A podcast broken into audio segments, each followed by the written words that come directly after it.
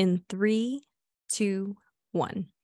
Howdy, howdy. Welcome to the Build Life podcast. We are back for this week's Q&A episode. So over the last week or so, we've been collecting questions from you guys, stuff that people want to know about building, about barndominiums, um, or about the process and more than just the physical build stuff. So I've got Emily here and we're going to go through them. We both have a set of notes and we're going to try to answer these as directly as possible, but just know we have a lot of information online too on either of our websites and in tons of other videos. So we're going to link in the show notes to some of those resources so that you can get deeper explanations on some of the topics we cover today. So, you ready, Emily? I am. I'm really excited for today's episode. Uh, I spent last week in Kentucky at the uh, National Frame Builders Association, and boy, I am fired up about barndominiums even more than I was before this. Okay, what was your favorite part of that? The my favorite part was seeing the potential in the industry because we walked around for almost a, a week with other builders and suppliers and uh, there really is so much more uh, to this barndominium trend than than any anybody has realized yet. Uh, so I think that was the most exciting part about just seeing people get energized, talking to us about it, and saying yes, that's something that they want to add to their business. Uh, seeing people uh, see the value in it. Uh, so I just I'm really excited about it because I think it's going to be able to benefit everybody who's listening in a major way and make this a lot easier of a process. It'll still be really difficult for people, but I think that there's going to be the chance to be more successful at it and it be a, less stressful. That's fantastic. Cool. Mm-hmm. Well, did you meet anybody interesting while you were there before we get into the questions? Oh, sure. Yeah. Yeah. We met, um, we met the folks from the Barndominium Company. Uh, we uh, were we we kind of go back with uh, Kyle from R&R Buildings, so we got to see him and Greg again, uh, and uh, they did a really cool demo uh, that showed other builders how he builds, which is very similar to how we build. Uh, so just even promoting that type of uh, construction, I think is really helpful because what people might not realize is that there is a lot of different ways to do something, and uh, barndominium building is no exception. And so I think to to help move towards a standard practice uh, is going to be the best option for most people in this industry. No, totally agree with you. Well, that's awesome. So yeah. I guess I'll let you tackle the first question because honestly, you have a lot more experience building than I do because you do it for other people. So go ahead with the financing. We're going to tackle the big stuff first. Sure. Yeah. Yeah. The big, uh, mil- literally million dollar question. Uh, they are about financing. What do I need to do before I try to find a lender for my build? And I love it when somebody asks before uh, because my uh, experience has led me to believe that there is a lot that goes into the planning and the process before you even talk to the right people about things. Uh, you need to be well equipped, you need to be organized and very prepared. That's something that uh, Mr. Postframe and I, we are rapidly moving towards a model that is going to be able to help people when you just start thinking about a barndominium. Uh, you and being that uh, friend and that uh, guidance that's at the very, very, very start because we've heard way too, we've heard too many stories and we've actually experienced way too many things with our clients that uh, people they just they don't get off on the right foot and then it leads to disappointment and it leads to a more stressful process and things like that. So um, so what do i need to do? I actually i have a guide that i wrote that's on our website uh, mrpostframe.com and it is a free download on what to do before you contact a lender uh, what to expect uh, what kind and, and it gets into a little bit of the nitty gritty of like credit score and down payment amounts and just and explaining those kinds of things and also touches on the self builder or the DIY builder. Uh, the the options for people for lending in the barndominium market that's exploding uh, right along with the industry as a whole and so uh, we are going to see more and more availability but it doesn't mean that we can't be prepared uh, and it doesn't mean that you won't have a few uphill battles to fight with it so you have to you have to know what they're going to ask you for and know what to expect uh, otherwise you're just going to get a lot of shut doors uh, in your face. And I tell, I always tell people, I said, being organized, that is proving your ability. That's part of proving your ability. So you're going to get a lot people a lot more willing to maybe bend their policies and and make an exception for you if you come in very prepared.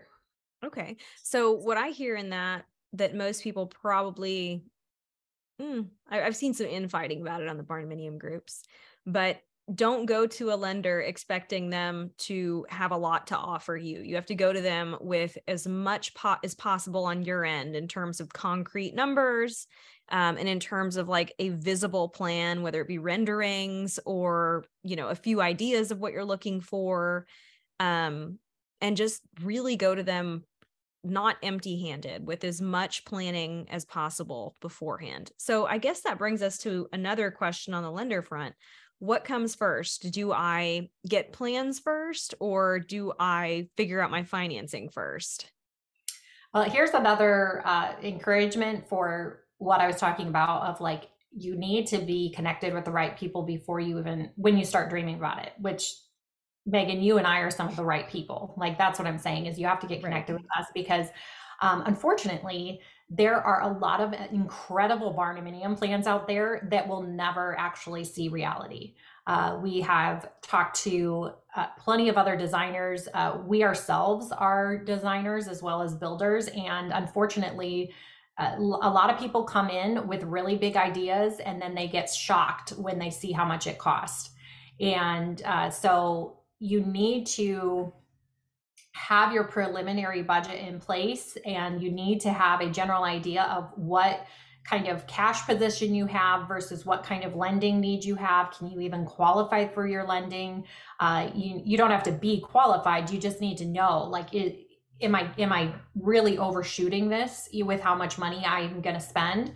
Uh, and you need to go into design with your budget with your overall budget set and when I tell people overall budget, I'm talking about like if you're trying to spend if you're like, hey, my budget's like 550, I tell people you kind of need to broaden it a little bit at the beginning and say like 500 to 600 or 525 to 7 to 575. You need to kind of have a broad a broad budget because you haven't designed the house, you haven't gotten down into the final details of like what drain is going in my master shower kind of decisions so um, yeah so you need to have you need to have a reasonable budget for your designer to work with you on uh, and you know we're we're actually uh, not going to uh, let people go that far anymore. We've let people go too far down that road and um, and it just doesn't work because there's no sense. It's it, the design process is is the most one of the most fun parts.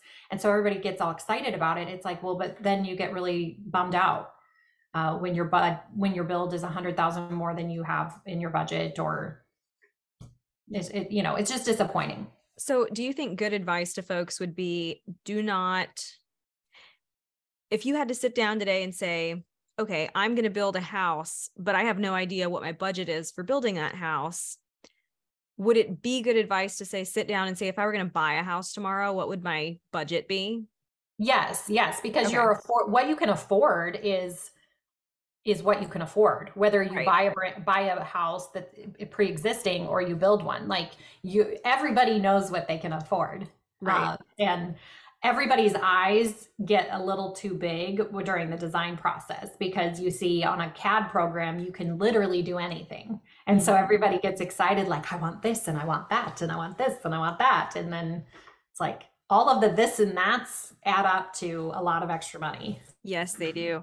Yeah, I've talked to a lot of folks who I'll ask them you want it if you wanted to buy a house tomorrow, what would you spend? What what would be your budget for that? um mm-hmm. and they usually say oh i have no idea and i'm like I, it, I don't believe them when they say that um i think i called you probably a year ago now and i said that someone came to me with a a three building design.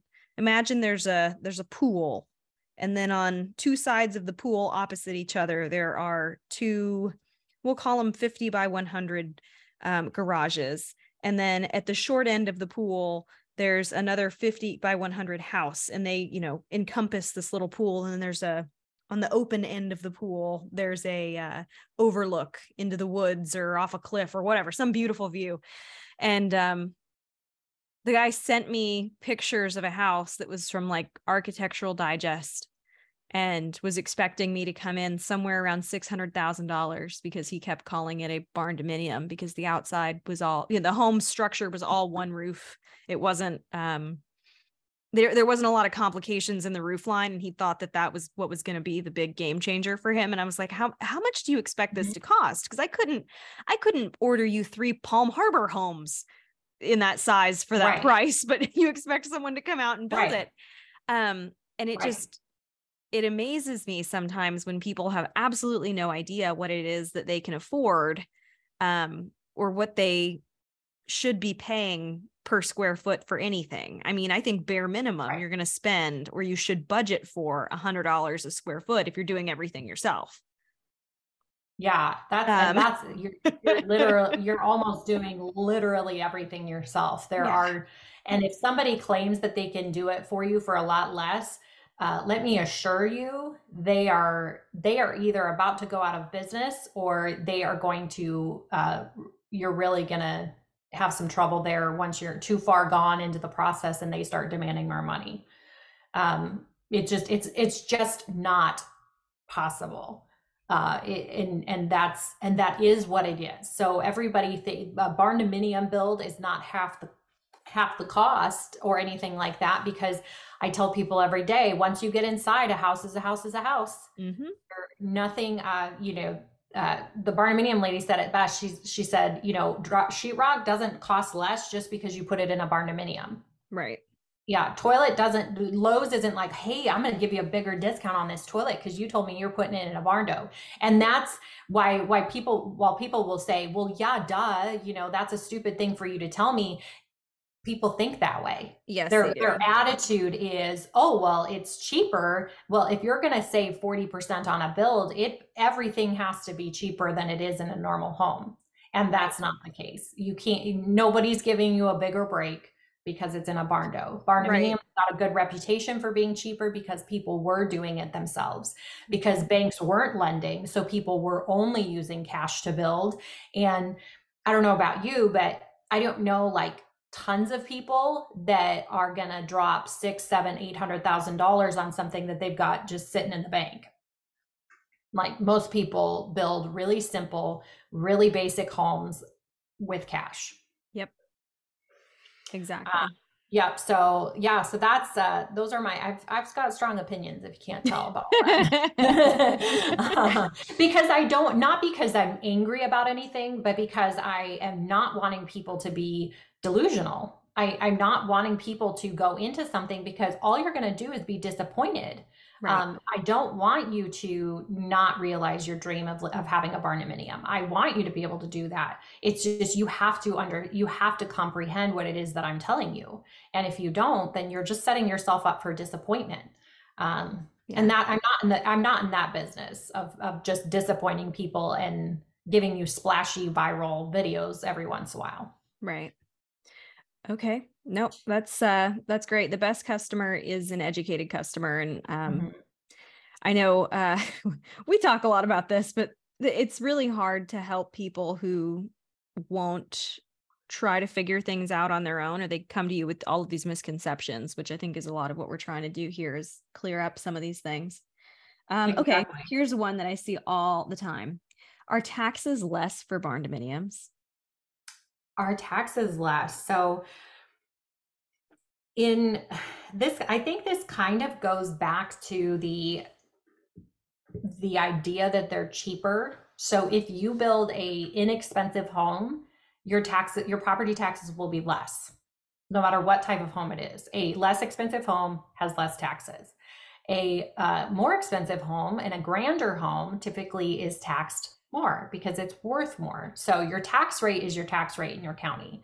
Um, and so you can do some research on what is your tax rate and then you can just and then you can figure it out it takes a little math but you can figure out what is a typical cost of this square footage home in my area and and then you can figure out what your approximate taxes would be um, we're very fortunate we I feel like our taxes are very, very reasonable. Uh, we pay just under six grand a year, and our house is 4,000 square feet and 2,300 square foot garage. Now, some people in the South, they think that's a big ripoff, but we used to live in Illinois, and our our our house that was half that size on half the amount of land, their taxes are up to almost 10 grand a year. So we're feeling wow. like we're getting a good deal. Um, so so yeah so we're i would say in general though because most of these are built on acreages you can usually have most of your property zoned agricultural. Uh, we even have somebody that we work with that he said his piece of land is big enough that they zone all of it ag even where the house is going to sit um, so that is going to. He doesn't even have to homestead that out and exactly, okay. exactly. So so there are those kinds of exceptions where you, when you're getting into bigger pieces of land, sometimes your property taxes will be more favorable. Um, and there's uh, there's different tips and tricks to to it in some other states. Like we have some other folks that are self building that are like, yeah, if I zone it this way and then I zone it this way when I'm done, it all works out to where I'm only they're only classifying me as this type of property and so it's going to be cheaper. Um, none of it's cheating. It's all legal like legally doing things but um, it's really going to vary. But yeah i would say you can end up getting a lot more uh, for less tax cost to you. Right. Well and what you're appraised for by the tax office is a totally different number than what you can sell for. So it doesn't equate. I think a lot of people fear building these when they hear about tax benefits for it because they're like, well, if it's only worth this much to the county, then it's not worth me building it for X amount of dollars because I can't resell it for X amount of dollars. It's like, no, no, no, no. Other people see the value in what you're building, and that's where the resale value comes from, not what right. the tax office says it's worth. Period. Right, right, right. You don't you and you don't want your tax office to price it the same. No. And you want to contest that if they price it high. Exactly. Which that's I you know, to that point, you can if you feel like it's unfair. Yeah. You can you can contest it. For sure. Okay. Well, okay, next question here was can my construction loan cover costs for rental equipment like scissor lifts or heavy equipment for clearing land? A simple answer is yes. Uh, that that's part of the building process, and if you're DIYing those parts, uh, you can you can submit to have those things reimbursed to you because if you were hiring somebody to do it, they're including those costs in the invoice that they send you. So anything that that a contractor does or would charge you for, uh, you can you can request reimbursement. Uh, if you're a DIY I'm assuming that this this is somebody that might be like DIYing this part of their build. Mm-hmm. Uh, if you're DIYing, the only thing you can't submit for reimbursement it would be labor costs. Okay. Uh, even even though you've probably been asked to get a full labor and material bid from a contractor, uh, you're not able to submit the same type of reimbursement if you're doing the work yourself. Okay, perfect. That makes a lot of sense. All right. Last one for cost related stuff and loan related stuff. And then we're going to move on to questions about types of barn dominiums. So here we go. How long do barn dominiums last? they last as long as uh, as as long as the the quality of your project indicates. Um, so it, it really now when I say cheap, I don't mean cost. If you are if if you have a cheaply built home with very low grade materials in it uh, whether it's a barnuminium or any other type of construction your house is not built to be a heirloom home. It is not built to last more than probably 30 to 40 years. You know it's kind of getting if you're building and that would fall into like a starter home type category uh, but if you are building a a barnuminium with uh, high quality steel on it. Uh, you're doing a foundation system that is uh, meant to be permanent. Uh, those are the those are kind of some of the key things that then your home can last indefinitely. Your home can be one of those homes that people 100 years from now they're remodeling it yes it needs repairs and stuff but it's not an automatic oh this will be this will have to be bulldozed in 25 years sort of a thing right so with the metal, because I know that on our building, I think our exterior metal was guaranteed the color alone for like 25 years, no fade. And then on top of that, they Yeah. said, you know, the metal's supposed to last at least 50 years before you're going to want to start looking at replacing parts, not even just as a whole. Like this is going to last much longer than any other siding you have on a home. Oh yeah, absolutely. Yeah, a lot of them are uh, anywhere. There even are some steel panels that are guaranteed color for 40 to 50 years. Or um, and and yes, to that point, just because the paint may start fading doesn't mean that the product has actually run its course.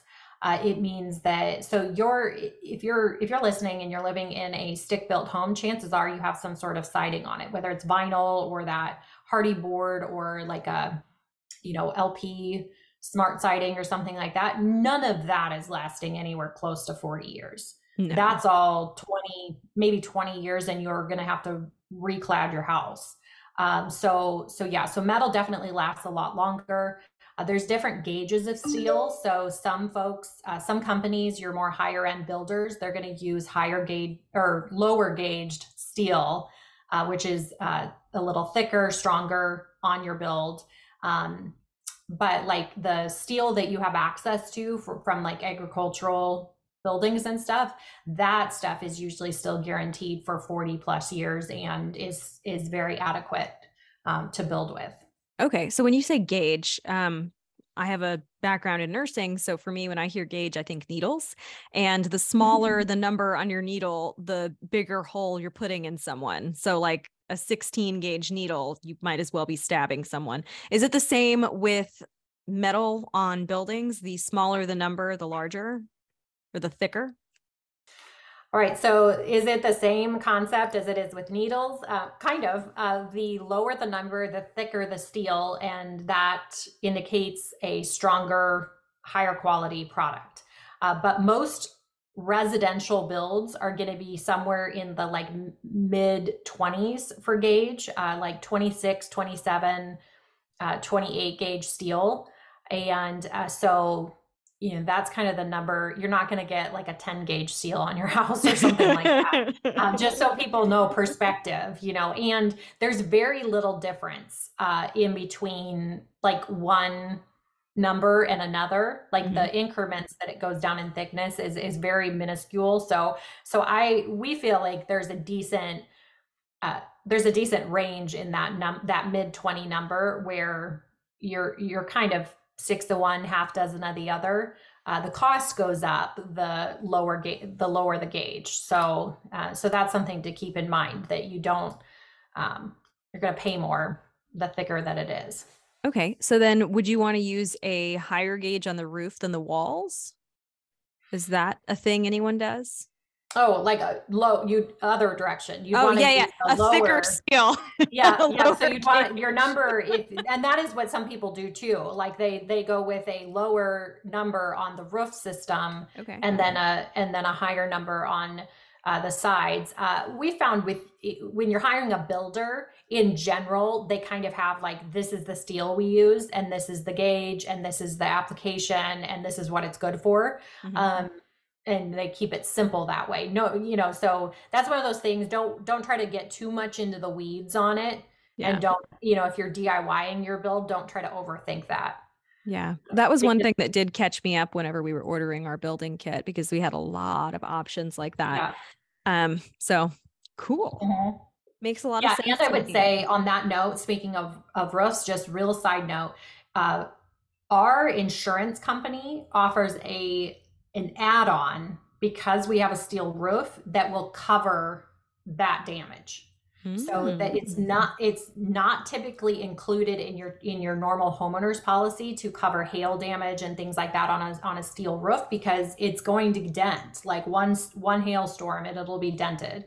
Um, so we have an add-on and i want to say it's maybe like not even $200 a year extra and it covers covers our roof system. So keep that in mind when you're pricing out your insurance. Ask them if they offer it and if they say no, find a different insurance company. Cool. Okay. So now on to types. So I'm going to ask you this one because you are the post frame expert here. What do I need to look for when I'm looking at plans for a post frame home? And I think what they mean is like different from like regular plans, regular Yeah. stick frame home plans. Yes. So, uh, very unfortunately, uh, there's a lot of designers that have they see the potential in the market and they have been in the barnuminium groups on social media and stuff like that. And they have advertised themselves as uh, barnuminium designers. Uh, we have done we have what's called a barnuminium plan audit and we have done several with people that that say hey i just spent you know thousands and thousands of dollars on these plans. This guy said he knew how to design post frame. Uh, here's my plans. And and paul's like yeah by the end of the conversation most people are like oh I got to mm. redesign like basically the whole house. And he's like, yeah, unfortunately so. Uh, because it really is different when you are building post frame. It is, there are posts. you, that's the, hence the name. Like, so you have to have post spacing. And when you, and, and that's just different than stick building homes because stick built homes have a lot of headers and different things like that in them that kind of let you place things wherever you feel like it. And in post frame in order for the building to be strong you have you you want to try to keep consistent your post spacing. Uh, we build things eight foot on center. And so then when somebody's like oh i want my window here and i won't move it then you've got a post here a header here a post there. And it just kind of all gets jumbled and and messy and um, and yeah, I mean, I don't, I'm not trying to dog on anybody out there, but I'm just saying that there, it takes more than I know how to design a really cool floor plan to be a post frame designer. It, you have to actually understand the construction. Otherwise, somebody will get a near useless set of plans uh, yeah. that, or something that's going to cost them exorbitantly more money uh, which kind of defeats the purpose. Like the efficiency and the way you can build post frame is one of the reasons why it can save you some cost on the structure. Right. But if you have to go re engineer around all of these openings that were placed aesthetically, um, but right, not right. with, with much in mind in terms of construction, um, that makes a lot of sense. So you, yeah, I guess yeah. it's a silly question to ask because I think I know the answer, but are you saying that having a set of plans that is made really well for your type of construction specifically will save you money, period? Oh, a thousand percent, a thousand percent. It will, it will make you more efficient. If you're self-building, you have zero chance of success if you don't have a good set of plans that's designed for your type of construction uh, you you will struggle you will fail you will do things that that could be catastrophic to your build.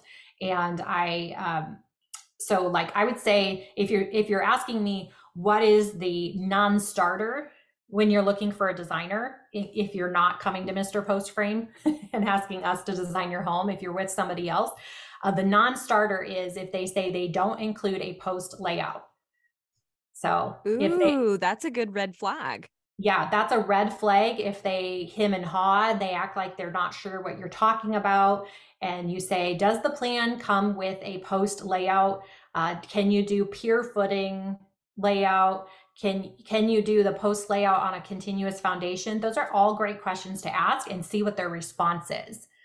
Because if their response is, well, you know, we just say, thank you so much for your time. Have a good day.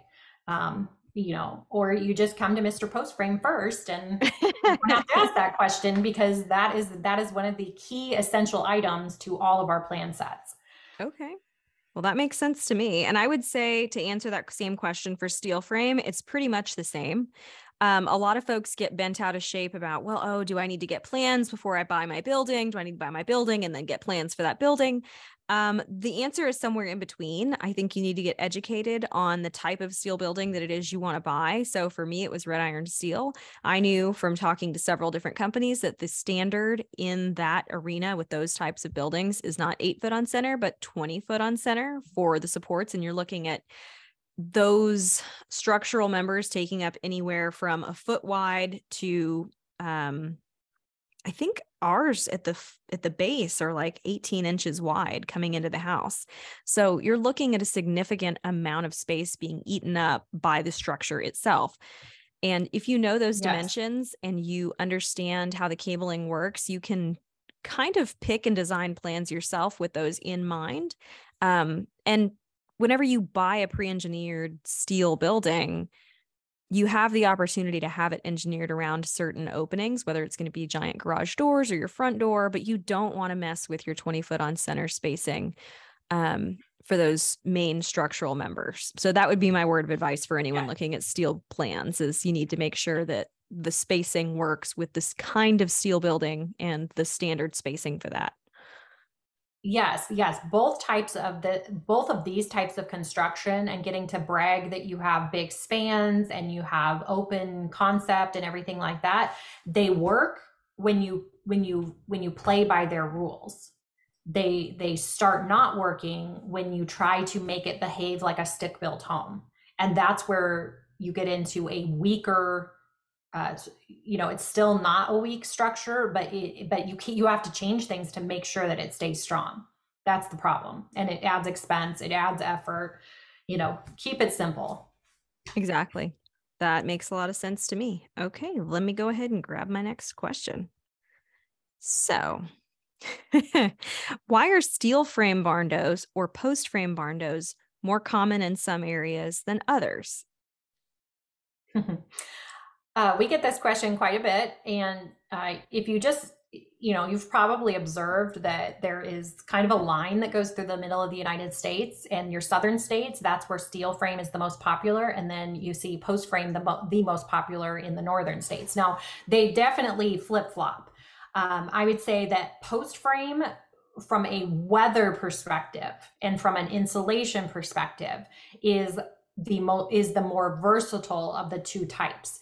Uh, so we're in Iowa and we have extreme winter, we have extreme summer. So you have that change. And really, it's about the cold. So it's about that metal is a conductor. And so you have to remember that. Like you have to go back to junior high science class and remember that that's a fact of the matter.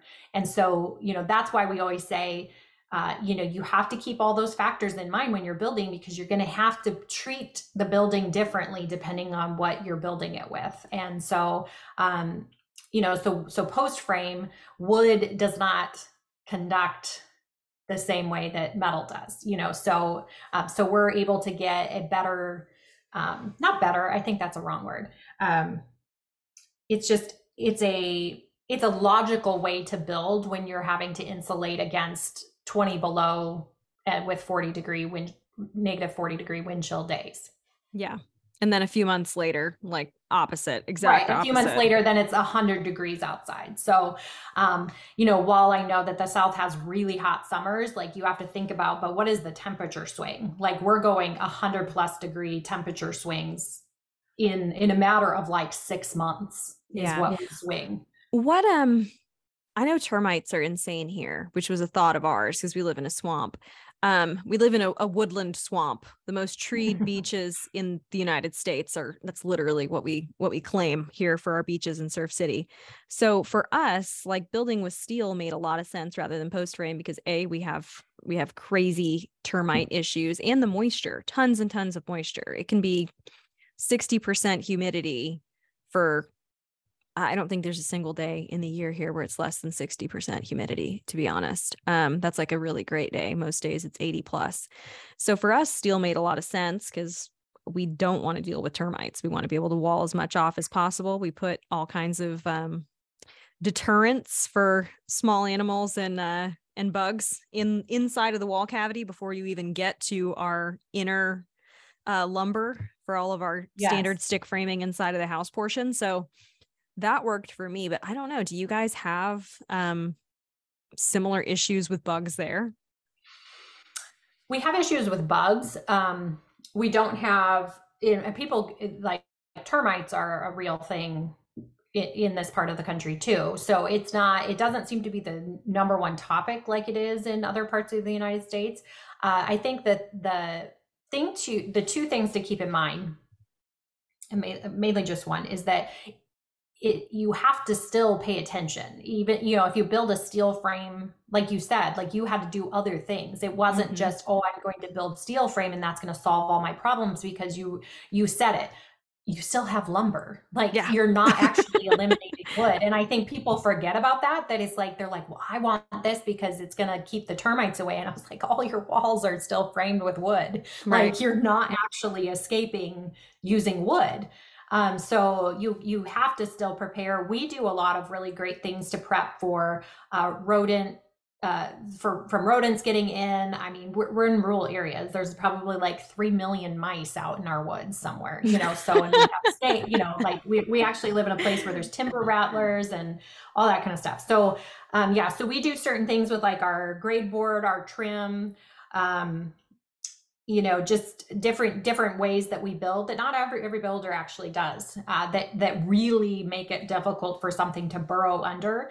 And then uh, that's one of the re- that's one of our reasons for uh, using closed cell spray foam in our builds too is that it seals everything off uh, from the outside. So your bugs are still going to get behind your panels you know inevitably because they're tiny Mm-hmm. I mean, mm-hmm. they're just, you know, bugs get back there, but they actually can't get into your wall cavity because there's something that's closed. It's literally closed. Yeah. So they can't they can't burrow through that. Our spray foam um, guy even said he was like, I put open cell spray foam in in part of like some in something he was doing, and he said the mice just made tunnels through it like oh, crazy. No. And he said, and then I have like closed cell, and he's like they can't burrow through it. So there's there's my two cents about all that.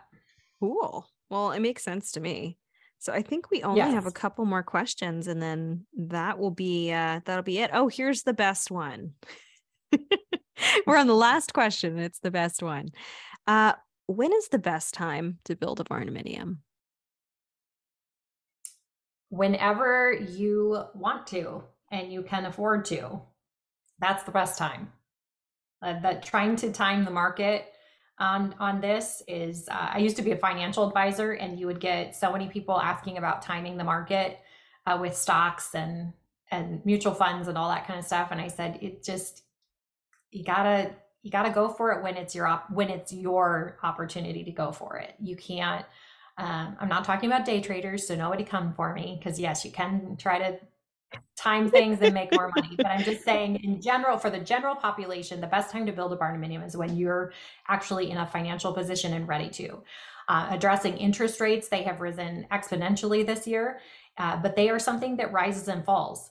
And so you build now and you refinance later. Material, a lot of material costs have come down. Uh, don't expect everything to come down uh, at all uh, it's it's really only your commodities that are going to fluctuate in price, like your uh, uh, construction lumber, uh, steel prices. Uh, window companies have put their pricing up. It's, they're not going to bring it down just just for the sake of it because it's not a commodity. So so that's something to keep in mind too. When people are like, "Well, it's gone down in price." Well, it's not going to go. Every element of building will not come down the same way. Most things will stay up. Right, and labor costs have only gone up, and that's not going to change. Yeah. Right, exactly. Because in, there's, you know, inflation. Um, so people have to make more to live the same way. Uh, so, but the best time to build a barndominium is when you have prepared, you've educated yourself, you have put yourself in a financial position to be able to do what it is that you want to do. Uh, whether it's having somebody build a home for you turnkey or it's doing it yourself. Uh, and you know, interest rates, of course, are going to be a factor in what you can afford in a monthly mortgage payment, uh, but they can't be the only reason that you do or do not do this uh, because they do change, and and they probably will like come back down, and people will get to refinance, and then they'll probably go up again. You know, like it's just not going to be a constant.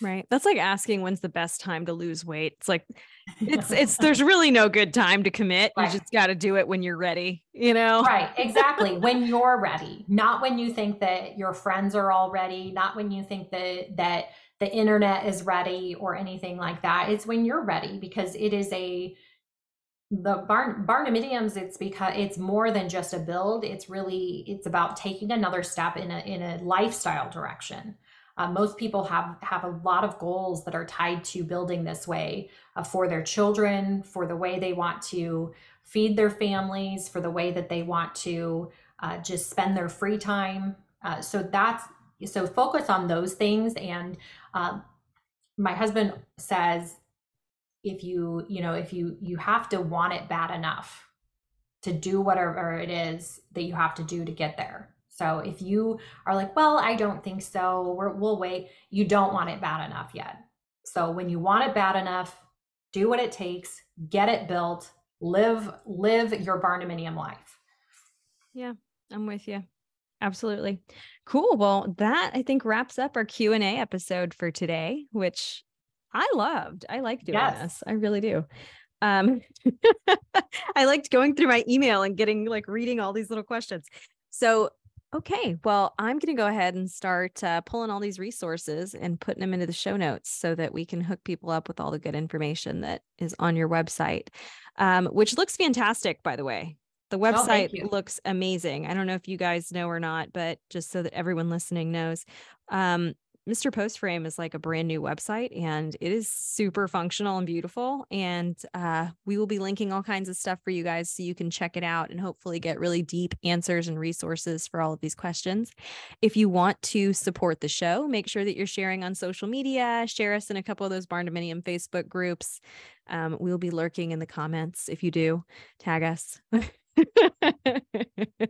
no, but seriously, we would love um, we would love your support that way. Leave us a review and we will see you next Thursday.